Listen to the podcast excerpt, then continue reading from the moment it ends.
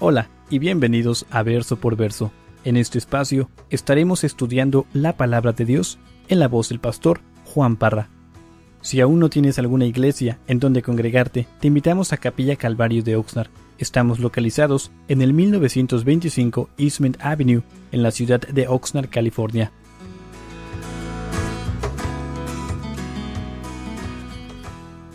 Apocalipsis capítulo 17 y rápidamente vamos a repasar estos versos para llegar al, verso 8, donde vamos a iniciar en esta noche. Pero dice ahí, Apocalipsis 17, verso 1, vino entonces uno de los siete ángeles que tenían las siete copas y habló conmigo diciéndome, ven acá y te mostraré la sentencia contra la gran ramera a la que está sentada sobre muchas aguas. Y, recuerden, no sé si recuerdan de quién está hablando aquí.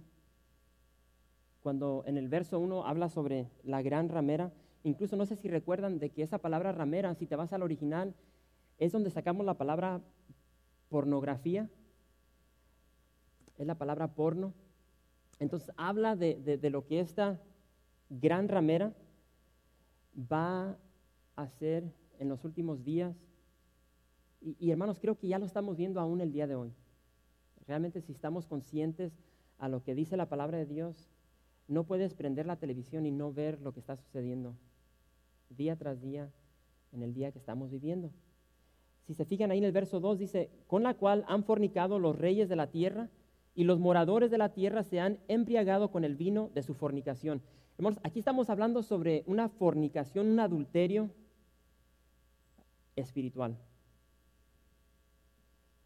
Y, ese, ese adulterio espiritual también lo vemos físicamente.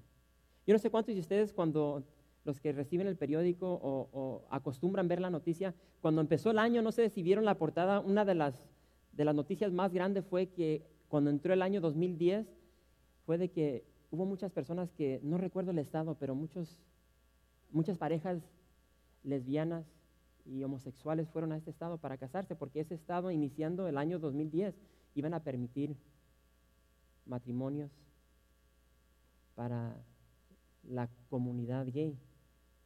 Y en sí no me gusta usar esa palabra gay porque no va con lo que, lo que son ellos, el estilo de vida que, que han escogido. Pero vemos de que esa fornicación la estamos viendo el día de hoy y la vemos de una manera palpable a nuestro alrededor y vemos de que esta ramera ha fornicado. Y vamos a ver más adelante, fíjense lo que dice en el verso 3, dice, y me llevó en el espíritu al desierto y vi a una mujer sentada sobre una bestia escarlata, llena de nombres de blasfemias, que tenía siete cabezas y diez cuernos. Entonces vemos aquí Juan o el ángel nos pinta un panorama increíble porque dice que esta mujer que ve en el desierto va montada sobre la bestia. ¿Y, si recuerdan quién es la bestia? La bestia es el anticristo. Entonces vemos de que esta mujer, y si recuerdan lo que representa esta mujer, la gran ramera, estamos hablando de religión falsa, una religión falsa que se, se va a expandir por todo el mundo. Y no sé si lo están viendo el día de hoy. Hablamos un poco sobre eso, no quiero regresar a lo que ya hemos estudiado, pero esa religión la estamos viendo que ya está muy activa y, hablamos un poco sobre la Iglesia Católica, de cómo se, va a ser, ¿cómo se dice esa palabra? Es la que va a unir a estas religiones mundialmente para que se establezca una, una religión falsa por todo el mundo. Y ya están los preparativos para todo eso. Ah, incluso lo podemos ver, cómo está entrando esa fornicación a la iglesia, como les dije, hay muchas iglesias que ya están permitiendo no solamente que se casen homosexuales dentro de la iglesia, sino que están permitiendo a homosexuales, a lesbianas que tengan un puesto dentro de la iglesia de autoridad sobre el pueblo de Dios. Entonces ya se está infiltrando ese espíritu de adulterio, de fornicación a la iglesia, a la iglesia de Dios. Y estamos viviendo en tiempos muy interesantes, muy interesantes. Incluso no sé si, recuerdan que hablé un poco sobre el, mover ahorita de, la Iglesia Católica, cómo quiere recibir a muchas de las ah, iglesias que en los años pasados se apartaron de ella. Ahora están haciendo un, un empuje, un movimiento para unificar esas iglesias que se salieron de la Iglesia Católica. Vamos a continuar y dice allí, vamos a ver un poco más sobre la bestia, sobre las siete cabezas y, y los diez cuernos. El verso 4 dice, y la mujer estaba vestida, ¿cómo? De púrpura y escarlata y adornada de oro, de piedras preciosas y de perlas, y tenía en la mano un cáliz de oro lleno de abominaciones y de la inmundicia de su fornicación. Vemos que esta, esta ramera, esta mujer, esta religión falsa está, está vestida de, esplendor. Y, y, mantengan eso en mente porque vamos a ver ahorita al final lo que va a pasar. Lo que va a pasar con, con esta religión falsa. Recuerden que Dios en el capítulo 16 está juzgando. Dice que su ira está siendo derramada sobre la tierra. Y no sé cuántos de ustedes ahora los que se enteraron lo que acaba de, suceder en Haití. Cuando suceden cosas como estas, ¿cómo la gente típicamente siempre culpa a Dios?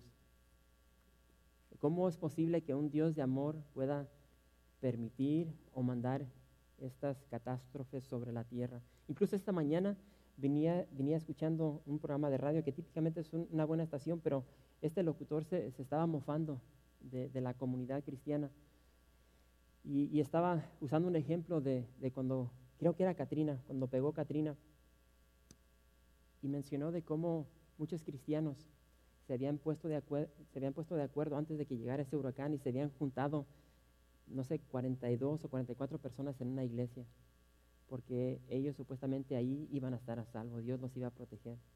Y cuando pegó el huracán, todas las casas que estaban alrededor de esa iglesia no, no sufrieron ningún daño. El huracán pasó directamente sobre esa casa y todos los que estaban en la casa murieron.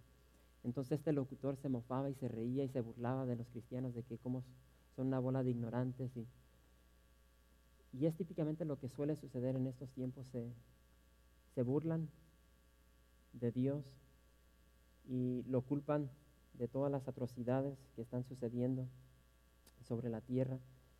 Pero vemos aquí en el verso 4 de que esta, esta falsa religión está bien vestida en su esplendor, pero recuerden cómo Dios la va a desvestir. Ahorita más adelante. Dice el verso 5, y en su frente un nombre escrito, un misterio Babilonia la grande, la madre de las rameras y de las abominaciones de la tierra. Vi a la mujer ebria de la sangre de los santos, de la sangre de los mártires de Jesús. Y cuando la vi quedé asombrado con gran asombro. Y el ángel me dijo, ¿por qué te asombras? Yo te diré el misterio de la mujer y de la bestia que la trae, la cual tiene siete cabezas y los diez cuernos. Fíjense lo que, lo que pasa aquí en el verso 7. El ángel le pregunta, le pregunta a Juan, ¿por qué te asombras? ¿Por qué te asombras de lo que te estoy de lo que te estoy diciendo? Y rápidamente el ángel le dice a Juan, yo te diré el misterio de la mujer y de la bestia que la trae. Y fíjense lo que dice el verso 8. Vamos a iniciar. La bestia que has visto era y no es y está para subir del abismo e ir a la perdición. Y los moradores de la tierra, aquellos cuyos nombres no están escritos desde la fundación del mundo en el libro de la vida, se asombrarán viendo la bestia que era y no es y será.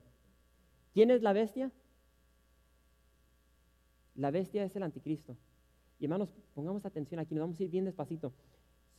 el ángel nos describe lo que, lo que él llama aquí un misterio y le empieza a describir a Juan todo lo que está sucediendo. Y dice, primeramente, la bestia que has visto, ya sabemos que es el anticristo. Ese hombre que va a llegar y va a dominar sobre toda la tierra. Y vemos que en esta primera parte del verso 8, donde dice, era y no es y está para subir del abismo, siempre, desde que empezamos el libro, he dicho de que Satanás siempre quiere imitar lo que Dios ha hecho. Vimos ya de que Dios selló a, sus escogidos en la frente y después Satanás hizo lo mismo, lo selló en la frente, en la mano, con ese número de, de un hombre, el número 666, y dice que nadie que no tenga esa marca no va a poder comprar ni vender. Y vimos de que hay una Trinidad, hay una Trinidad, una Trinidad santa, un Dios en tres personas, Padre, Hijo y Espíritu Santo. Aunque dicen lo opuesto los testigos de Jehová, pero vimos aquí en este libro de que también Satanás quiere imitar a, esas cosas divinas. Tenemos el Satanás, el anticristo y tenemos al falso profeta. Y hermanos, aquí vemos de que en sí es una, una paradoja lo que, lo, que quiere, lo que quiere hacer el enemigo. Era y no es y está para subir del abismo. Vayan conmigo Apocalipsis 1, verso 8. Y fíjense lo que dice ahí. Y, escuchen, vean ese verso y, comparen ese verso a lo que acabamos de leer en el verso 8. Y, a ver si no tiene un, mismo, ya decir un mismo, un mismo... todavía, todavía se me sale lo del rancho. Gloria a Dios. Apocalipsis 1.18 dice, y el que vivo. Y estuve muerto, mas he aquí que vivo por los siglos de los siglos. Amén. Y ahora fíjense cómo dice el verso 4.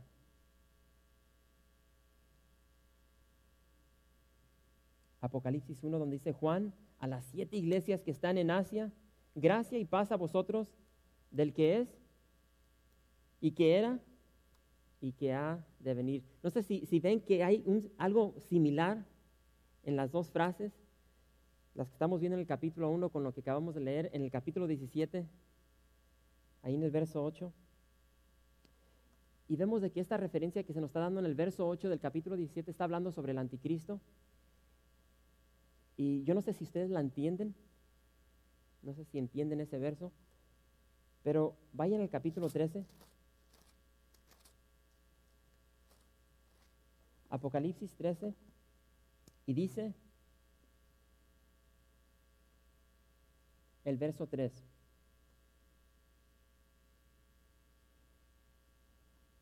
Vi una de sus cabezas como herida de muerte, pero su herida mortal fue, fue sanada. Y se maravilló toda la tierra en pos de la bestia. Entonces, estamos viendo de que, si recuerdan cuando estudiamos esa porción de cómo el anticristo va a ser herido mortalmente, pero después gloriosamente, milagrosamente va a resucitar? ¿Quién fue el que resucitó de la muerte? Jesucristo. Una vez más vemos algo similar, como eh, siempre lo falso quiere imitar a lo verdadero, pero no hay una comparación entre la luz y las tinieblas, no hay una comparación entre la verdad y la mentira. Ahí mismo en el capítulo 13, si se van al verso 12, dice, y ejerce toda la autoridad de la primera bestia en presencia de ella, y hace que la tierra y los moradores de ella adoren a la primera bestia cuya herida mortal fue, fue sanada. Entonces vemos aquí de que cuando dice, era y no es, y está para subir del abismo, era la bestia. Y después dice, no es, fue herida mortalmente, pero resucitó y está para subir del abismo. Ahí mismo en el capítulo 3, en el verso 14 dice, y engaña a los moradores de la tierra con las señales que se le ha permitido hacer en presencia de la bestia. mandando a los moradores de la tierra que le hagan imagen a la bestia que tiene la herida de espada y vivió. Hermanos, en ese tiempo van a suceder tantas cosas milagrosas. Incluso, no, sé si se acuerdan donde se, hizo esta imagen y dice que se le dio vida a una imagen. Ahora, ¿cómo sucede, eso? No sé, pero sabemos de que Satanás tiene poder.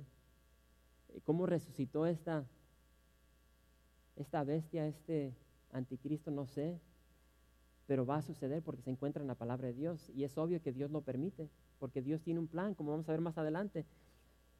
Juan nos dice que, que muchos anticristos han surgido. Eso está claro, lo dice ahí en primera de Juan, vamos a llegar allí unas cuantas semanas en el capítulo 3. Y incluso el día de hoy no saben, no, sé si saben que hay un anticristo. Está medio zafado, medio loco, pero él dice que él es el anticristo. Primero dijo que era Jesús. Y creo que también dijo que era el Espíritu Santo. Ahora dice que él es el anticristo. No sé si han escuchado de él. Lo pasan por las noticias Jesús de, de Miranda. Y ahorita todos los que van a su iglesia, y tiene una iglesia enorme, mundialmente es reconocido. Y, y a los seguidores dentro de su iglesia, no sé si saben que, todos sus seguidores, no sé si todos lo han hecho, pero se tatuaron con el, el número 666. ¿Cuántos de ustedes no han escuchado de este farsante? Algo increíble. Y lo interesante, porque si nos salimos un poco de Apocalipsis y nos vamos a Primera de Juan, recuerden que eh, en el tiempo de Juan, Juan escribe esa carta. ¿Por qué? Porque había muchos mentirosos o maestros que engañaban al pueblo y, enseñaban al pueblo de que la carne en sí es pecaminosa, el espíritu no. Entonces ellos podían hacer lo que quisieran con su carne y es lo que enseña este farsante. Él dice que, uno puede pecar y, y, no hay problema porque Él ya pagó por nuestros pecados. Como que no suena bien, ¿verdad? Él. Y ahí en, las entrevistas que lo ven, lo, ven con su puro y tomando su, su brandy. Pero él dice que él no peca. No sé cuántos de ustedes vieron cuando lo paró la policía por andar borracho. Ay, Señor. En fin. Pero hermanos, Juan dice, ya han llegado muchos anticristos. Ahorita está este farsante, pero tenemos a Epifanes, no sé si han escuchado sobre Epifanes cuando él llegó y, este, sacrificó un cerdo sobre el templo. Ah, en sí muchos consideran a Nerón que fue un tipo de anticristo. Hitler fue un tipo de Cristo donde asesinó más de 6 millones de judíos. Pero hermanos, estos personajes no se van a comparar con lo que va a ser este anticristo, que va a ser poseído por Satanás mismo y hermano va a ser un desastre. Ya, ya hemos visto lo que va a suceder durante la, la gran tribulación. Fíjense lo que, lo que dice Apocalipsis 20, verso 10. Porque si regresamos a ese verso del verso 8, dice, era y no es y está para subir del abismo. Y esto es lo que le espera a este falso anticristo. Apocalipsis 20, verso 10 dice, y el diablo que los engañaba fue lanzado en el fuego, en el lago de fuego y azufre, donde estaban, ¿quién? La bestia o el anticristo y el falso profeta y serán atormentados día y noche por los siglos de los siglos. Es lo que le espera a este, a este anticristo. Hermanos, conocemos el final de la historia. Algo increíble. Lo que quiero que notemos de esta, de esta porción, hermanos, es sobre lo, lo que nos dice el ángel, lo que dice Juan, sobre esa, esos actos sobrenaturales lo milagroso. Y, si somos honestos, creo que eso nos llama la atención. O sea, cuando como que queremos ver milagros, queremos ver lo sobrenatural, como que nos fascina, nos rasca ese lugar de, emoción, de, de, lo que no conocemos y queremos ver. Somos, somos curiosos. Yo no sé, Tal vez estoy hablando por mí mismo, pero típicamente el ser humano tiende a ser curioso y quiere ver esas cosas. Y, y, lo vimos durante el ministerio de nuestro Señor Jesucristo, porque cuando Él estuvo sobre la tierra, Él hizo muchos milagros. Pero no sé si ustedes han notado al leer los evangelios de que Jesús no tuvo campañas de sanidad, como las vemos el día de hoy. Jesús no promovió estas campañas de sanidad. Él siempre iba y predicaba la palabra de Dios. Y cuando llegaban multitudes y escuchaban la palabra de Dios, incluso la palabra de Dios dice que nunca habían escuchado a alguien que enseñaba la palabra de Dios con autoridad como lo hacía Jesucristo. Jesús en su compasión, en misericordia, dice que se compadecía de las multitudes y los sanaba. Y siempre, si, te fijas en los evangelios, dice que cuando llegaban las multitudes, ¿por qué? Porque los sanaba, ellos querían esa sanidad física, pero él quería una sanidad espiritual para ellos. Y dice que siempre lo encuentras en los evangelios, dice que él se, iba de ese lugar. ¿Por qué? Porque es necesario que vaya y predique a otros lugares. Eso es lo que importa. Pero como que nosotros tenemos todo al revés. Queremos ir para recibir esa sanidad física en vez de lo espiritual. Como que lo, hemos cambiado todo. Y lo vemos el día de hoy ah, en muchas de las iglesias. El enfoque se ha cambiado. El enfoque se ha cambiado y el Evangelio se ha quedado fuera de la iglesia. Y por eso vemos lo que vemos el día de hoy en tantas iglesias. Pero vemos ahí en el final del verso 8, donde dice que los moradores de la tierra, aquellos cuyos nombres no están escritos desde la fundación del mundo en el libro de la vida, se asombrarán viendo la bestia que era y no es y será. La realidad es de que lo milagroso, lo sobrenatural siempre nos va a llamar la atención. Y hermanos, yo les digo, tengan cuidado con lo sobrenatural. Tengan cuidado con esos milagros. No estoy diciendo, por favor no me malentienda, no estoy diciendo de que Dios no hace milagros el día de hoy, sí hace milagros. Los, los sigue haciendo el día de hoy. Él es el mismo ayer, hoy, por los siglos. Simplemente tengamos nuestro enfoque donde debe de estar, en la persona de Jesucristo, en el verbo de vida. Verso 9, Apocalipsis 17, verso 9. Esto para la mente que tenga sabiduría. Las siete cabezas son siete montes sobre los cuales se sienta la mujer y son siete reyes. Cinco de ellos han caído, uno es y el otro aún no ha venido. Y cuando venga es necesario que dure breve tiempo. La bestia que era y no es es también el octavo y es de entre los siete y va a dónde? A la perdición. Y ya vimos dónde el Señor le ha preparado su, su, su esquinita ahí en el lago de fuego por toda su mentira, toda su maldad. Hermanos, aquí se nos dice en el verso 9 que las siete cabezas son qué? Fíjense bien ahí, ¿son qué?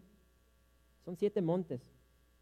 Dice, sobre los cuales está sentada esta mujer y la mujer representa una falsa religión. Y si ustedes se ponen a estudiar esta porción de la palabra de Dios, van a, van a ver de que muchos comentaristas rápidamente cuando ven esos siete montes, rápidamente dicen de que esos siete montes son las siete colinas de Roma.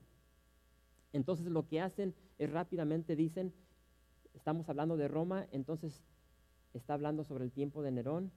Todo lo que se encuentra aquí en el libro de Apocalipsis se cumplió en, en ese primer siglo después de nuestro Señor Jesucristo. Entonces todo lo que hemos leído ya pasó y ya no, ya no, ya no es para el futuro, no es una profecía, ya se cumplió en la destrucción de Jerusalén en el año 70. Vemos que en el, en el inicio del verso 10 nos dice que estas siete cabezas son también qué? Son siete reyes.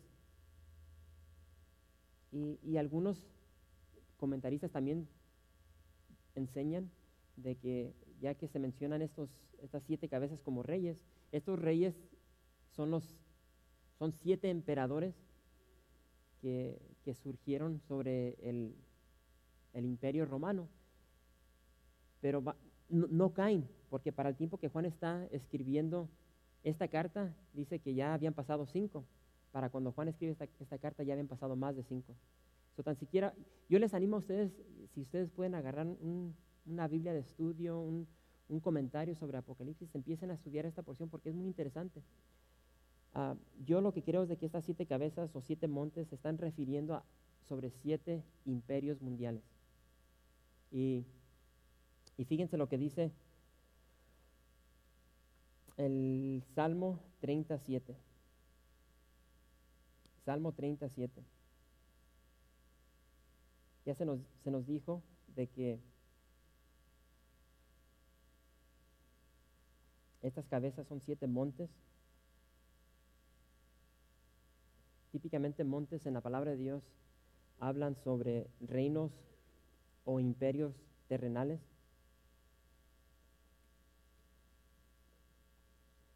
Aquí en el Salmo 30, en el verso 7, está hablando sobre David.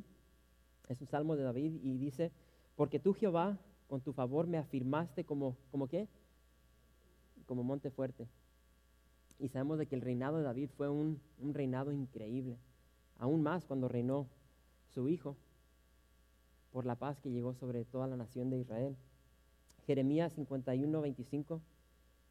Si gustan abrir sus Biblias ahí, se los voy a leer. Dice Jeremías 51, 25. He aquí yo estoy contra ti, oh monte destruidor, dice Jehová, que destruiste toda la tierra y extenderé mi mano contra ti y te haré rodar de las peñas y te reduciré a monte quemado.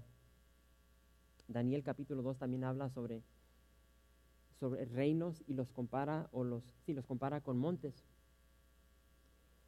Así que tenemos siete reyes que reinan sobre siete reinos. Regresemos a ese verso.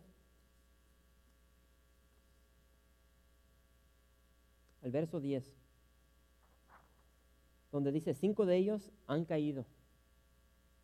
¿Sí lo encontraron? Para el tiempo de, de- Juan, cuando Juan está escribiendo, aquí dice, cinco de ellos han caído. Para ese tiempo ya habían caído cinco reinos, que era el reino de Egipto, de Asiria, Babilonia, ah, Medo-Persia y Grecia. Cinco imperios mundiales que tuvieron mucho poder. Después se nos dice, uno es.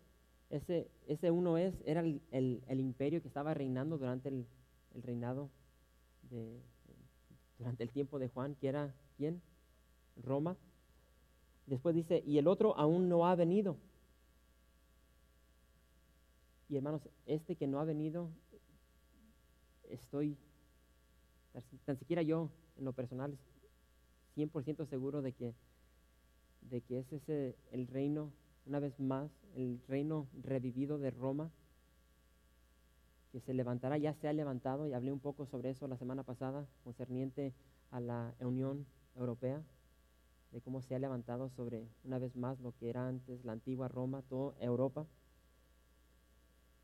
Y como les dije, es el imperio romano revivido. Y dice que solamente cuando venga es necesario que dure breve tiempo.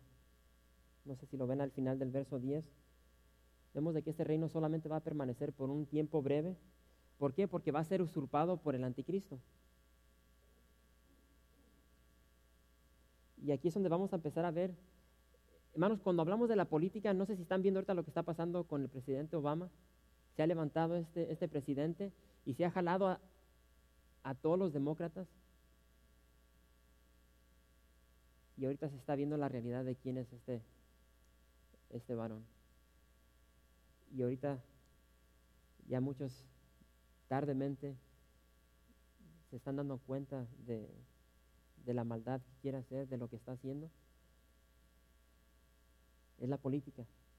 Y es lo que vamos a ver en estos días. Para cuando ya se den cuenta realmente quién es este anticristo, ya va a ser muy tarde. Ahorita el daño que, que, que ha hecho el presidente en los pocos meses que tiene en la presidencia, hermanos, va a costar trillones y trillones de dólares a este país. Algo increíble. Pero vemos aquí de que este imperio romano revivido solamente va a permanecer por breve tiempo. ¿Por qué? Porque el anticristo lo va, lo va a tomar, lo va a manipular Y vamos a ver más adelante de que Él va a pedir esa adoración. Lo que era esa religión falsa por todo el mundo, ahora Él va a ser el objeto donde dice, tío, que quiero que me adoren a mí y las cosas van a cambiar. Fíjense lo que dice el verso 12, Apocalipsis 17, verso 12. Y los diez cuernos que has visto son diez reyes que aún no han recibido reino, pero por una hora recibirán autoridad como reyes juntamente con la bestia. Estos tienen un mismo propósito y entregarán su poder y su autoridad a quién? A la bestia. Verso 12, y los diez cuernos que has visto son diez reyes. Estos diez reyes son o van a ser diez naciones poderosas. Incluso el día de hoy muchos dicen que esas diez naciones ya están en lo que es dentro de la Unión Europea, pero yo todavía no me atrevo a, decir algo así, pero muchos comentaristas dicen eso ya está ahorita localizado dentro de lo que es la Unión Europea, y ese número 10 que controla lo que es ah, lo militar de la Unión Europea ya no va a cambiar, van a ser 10 naciones, algo interesante. Pero vemos de que estas van a ser 10 naciones poderosas que van a apoyar el gobierno mundial del anticristo. Y ellos tienen un propósito, el propósito de entregar su autoridad, su poder a la bestia, al anticristo. ¿Para qué? Para pelear con, contra el cordero. Y aquí es donde se va a poner interesante. Estos reyes, dice, aún no han recibido su reino, pero tan siquiera hoy pienso que esto se, se, está acercando rápidamente. El verso 14 dice, pelearán contra el Cordero y el Cordero los vencerá porque Él es Señor de señores y Rey de reyes. Y los que están con Él son llamados y elegidos y fieles. Hermanos, aquí vemos el resultado de estos reyes al ir en contra de, del león de Judá. Dice que el Cordero los va a vencer. Y esa es la batalla que todos conocemos como la batalla de Armagedón. Ya, ya hablamos un poco sobre eso. Pero ¿por qué los vence el Cordero? Hermanos, porque Él es el Rey de Reyes y Señor de Señores. Hermanos, quiero que notemos que nosotros somos mencionados aquí en esta porción. No sé si vieron eso. Dice, y los que están con Él son llamados y elegidos y fieles. Somos nosotros. Somos llamados, somos elegidos. Dice que somos fieles. En Apocalipsis 19, en el verso 14, ahí nos vemos descritos una vez más. Y ahí somos descritos como vestidos de lino finísimo. No solamente finísimo, dice que es blanco y limpio Dice que vamos montados sobre caballos blancos. Cuando vamos a regresar con nuestro Señor Jesucristo. Yo no sé cuántos de ustedes a veces se, ponen a visualizar estos, estos eventos, de que cuando se llegue por fin, yo el que estoy anticipando ahorita es el rapto, yo estoy, Señor ya llega, ¿cómo se va a sentir para cuando...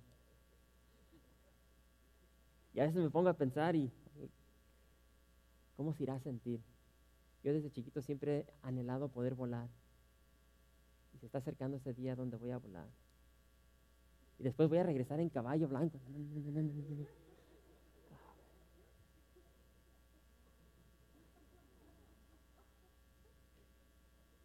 Soy de rancho. El verso 15 dice, me dijo también las aguas que has visto, donde la ramera se sienta, son pueblos, muchedumbres, naciones y lenguas. Aquí el ángel nos describe el significado de estas aguas, donde la ramera está sentada. Y hermanos, estas aguas representan pueblos, muchedumbre, naciones y lenguas.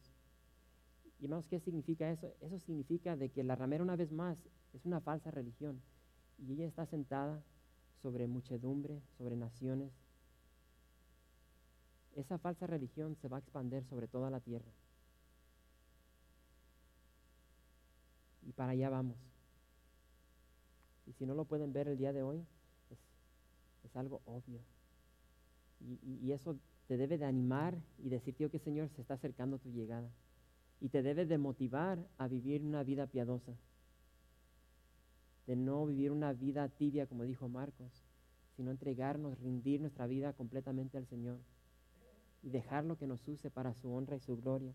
Ahí en el verso 16 dice, y los diez cuernos que viste en la bestia, estos aborrecerán a la ramera y la dejarán desolada y desnuda y devorarán sus carnes y la quemarán con fuego. Hermanos, vemos de que esas diez naciones se van a levantar en contra de esa falsa religión. Y noten la descripción que, que dice. La van a desolar, la van a dejar desnuda y van a devorar sus carnes. ¿Por qué describe la palabra de Dios este evento de esta manera? Porque recuerden, si regresamos al principio, es una ramera, es una prostituta. Una prostituta está constantemente viviendo en fornicación, en adulterio. Y la paga del pecado es muerte. Esta falsa religión va a terminar, va a ser juzgada. Y el final de esta ramera, de esta falsa religión, dice que va a ser quemada. La madre de las rameras va a ser quemada por estas diez naciones que se van a levantar en contra de ella. Vayan a, a Segunda Tesalonicenses, capítulo 2.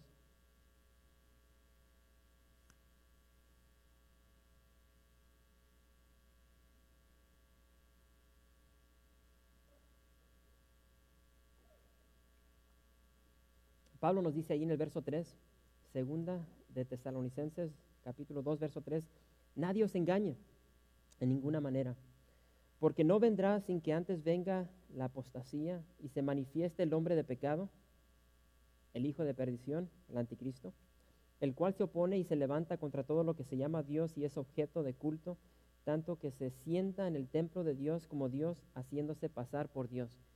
Entonces vemos de que este anticristo se va a sentar en un tiempo y va a demandar que lo adoren y va a decir que es Dios. El día de hoy no hay templo, pero no sé cuántos de ustedes saben de que se está acercando ese día donde se va a permitir que ese templo, incluso están diciendo que posiblemente en los próximos años, muchos dicen que en, este año 2010 posiblemente inicie eso, no sé si, si eso suceda, pero Tan siquiera sé, para los que ya han ido a Israel, hermanos, entras al instituto donde tienen ya todo preparado para el templo. Ya lo tienen todo. Todas las, las cosas que, que tenían uh, en, el, en, el, templo de Salomón, en el, templo de Herodes, ya lo tienen todo. Incluso ya tienen la, la, la vaca colorada, ¿cómo se le dice? Increíble lo que ya tienen los judíos está acercando ese día. Se está acercando. Lo interesante sobre lo que le sucede a esta ramera, la dejarán desolada y desnuda. Después dice, devorarán sus carnes y la quemarán con fuego. Esto le va a suceder a la prostituta, a la ramera. Vayan conmigo a Ezequiel y vamos a terminar. Ezequiel capítulo 23. Y algo interesante lo que vamos a leer ahorita. Ezequiel capítulo 23.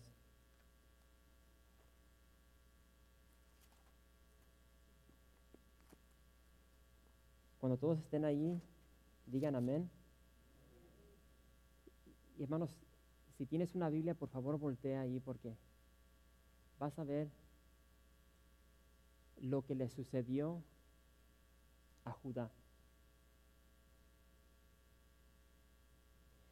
Y, aquí esta, esta historia es muy interesante, porque Ezequiel nos, nos, va a contar una parábola. Yo no sé cuántos de ustedes sabían que en el Antiguo Testamento también había parábolas. Déjenme llegar ahí. Yo no sé cómo dice su Biblia aquí. Mi Biblia la titula Las dos hermanas. Las dos hermanas. Vino a mí palabra de Jehová diciendo, Hijo de hombre, hubo dos mujeres hijas de una madre, las cuales fornicaron en Egipto en su juventud. Fornicaron. Allí fueron apretados sus pechos, allí fueron estrujados sus pechos virginales, y se llamaban la mayor Aola y su hermana Aoliva, las cuales llegaron a ser mías, y dieron a luz hijos e hijas, y se, llama, y se llamaron Samaria Aola y Jerusalén Aoliva. Estas dos mujeres representan a Israel. Se nos dice ahí en el verso 4, Aola es quien? Samaria, que viene siendo Israel o las tribus del norte. Y Jerusalén es a Oliva o Judá, también conocida como Judá. Y hermanos, si ustedes leen, recuerdan que les estaba mencionando sobre el Segunda de Reyes, si ustedes leen Primera de Reyes, Segunda de Reyes, se van a dar cuenta de la fornicación, del adulterio que cometió Israel en contra de su Dios. Todos los milagros de cómo Dios derramó su bendición sobre el pueblo de Dios, sobre sus hijos, y de ver cómo estos hijos ingratos le dieron la espalda al Dios que los sacó de esclavitud de Egipto y empezaron a fornicar con los dioses de otras naciones. Y vemos que en la palabra de Dios esto lo llama Dios adulterio. Y, a, y Aola, verso 5, cometió fornicación aún estando en mi poder y se enamoró de sus amantes, los asirios, vecinos suyos, vestidos de púrpura, gobernadores y capitanes, jóvenes codiciables todos ellos, jinetes que iban a caballo, y se prostituyó con ellos con todos los más escogidos de los hijos de los asirios y con todos aquellos de quienes se enamoró. Se contaminó con todos los ídolos de ellos y no dejó sus fornicaciones de Egipto porque con ella se echaron en su juventud y ellos comprimieron sus pechos virginales y derramaron sobre ella su fornicación, por lo cual la entregué en mano de sus amantes, en mano de los hijos de los asirios, de quienes se había enamorado.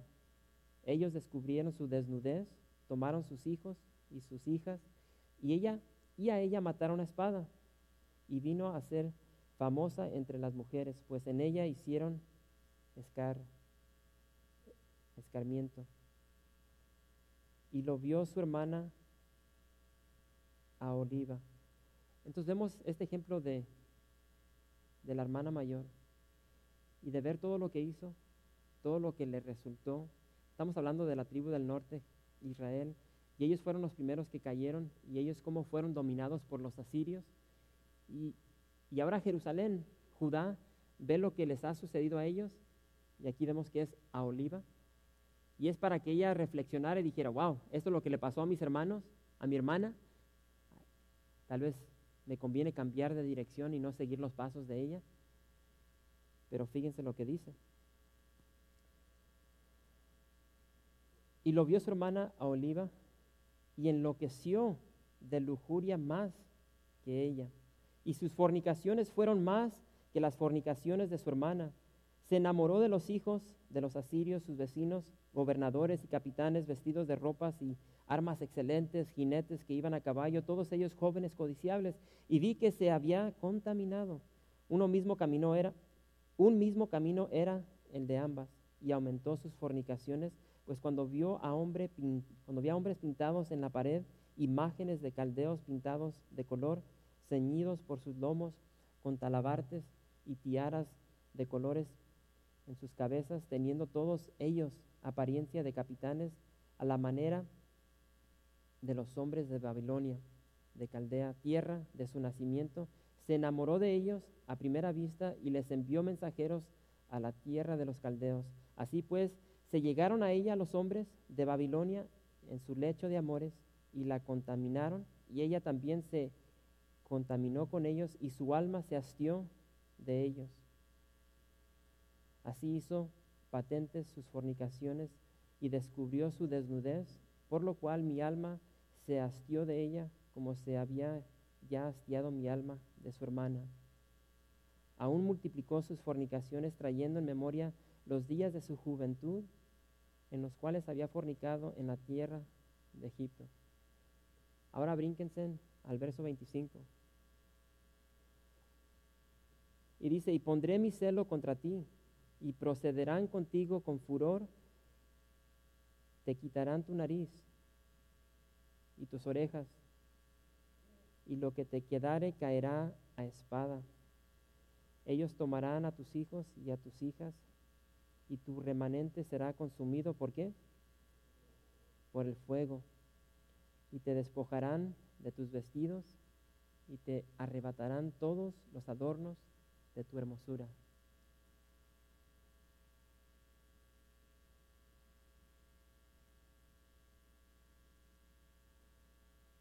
Y el verso 29 dice, los cuales procederán contigo con odio y tomarán todo el fruto de tu labor y te dejarán desnuda y descubierta, y se descubrirá la inmundicia de tus fornicaciones y tu lujuria y tu prostitución.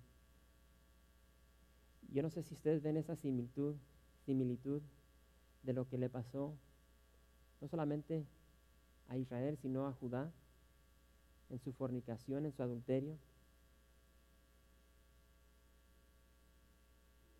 Muchas veces encontramos deleite en el pecado, en la fornicación, en el adulterio, pero al final siempre es amargo. Siempre es amargo. Y aquí vemos de que tanto en el Antiguo Testamento vemos cómo Dios usó tanto a los asirios como a Babilonia para castigar a sus hijos. Y vemos aquí en el, en el libro de Apocalipsis de que Dios va a usar a estos reyes que se levantan en contra de él mismo para castigar a la ramera. El verso 17 dice, porque Dios ha puesto en sus corazones el ejecutar lo que Él quiso, ponerse de acuerdo y dar su reino a la bestia hasta que se cumplan las palabras de Dios. Y la mujer que has visto es la gran ciudad que reina sobre los reyes de la tierra.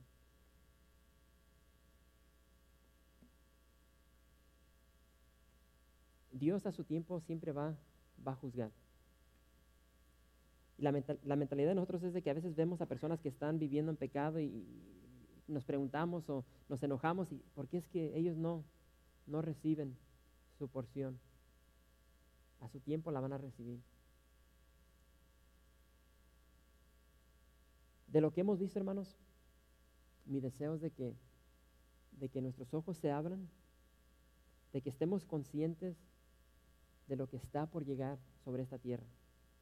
Somos peregrinos. Aquí solamente vamos de pasadita. Hagamos todo lo posible para no establecernos aquí en esta tierra. La tendencia es de que las cosas del mundo nos quieren jalar y queremos hacer de esta tierra, de este mundo, nuestra morada, pero somos peregrinos. A veces nos esforzamos por tantas cosas y todo eso se va a quedar aquí. Y, lo que realmente importa, lo espiritual, muchas veces lo dejamos para el último. Que eso sea lo, lo primordial en nuestras vidas, en nuestro hogar, en nuestro matrimonio, con nuestros hijos. Hermanos, porque el Rey de Reyes está por llegar. Y Él viene por una esposa inmaculada.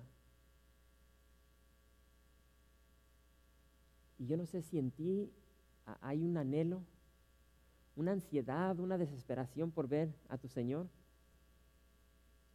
Y si no hay ese deseo dentro de ti, yo te animo que, que medites en tu corazón y te preguntes por qué no tienes ese anhelo. ¿Será porque te has establecido sobre esta tierra? ¿Tu amor será las cosas de este mundo? El Señor se ha ido a preparar un lugar para nosotros y Él viene por su esposa. estemos listos. ¿Nos ponemos de pie, hermanos? ¿Por qué no nos despedimos con una alabanza? Y si estás aquí en esta noche y, y necesitas orar. Gracias por visitar calvariooxnar.org. En este sitio web podrás encontrar información fresca cada semana, como los servicios previamente grabados, los cuales están disponibles para ti para que los puedas escuchar en cualquier momento. Estamos seguros que este material será de gran edificación espiritual para tu vida y para tu familia. La visión de Capilla Calvario de Oxnard es ser como Jesús, aprendiendo y viviendo la palabra de Dios.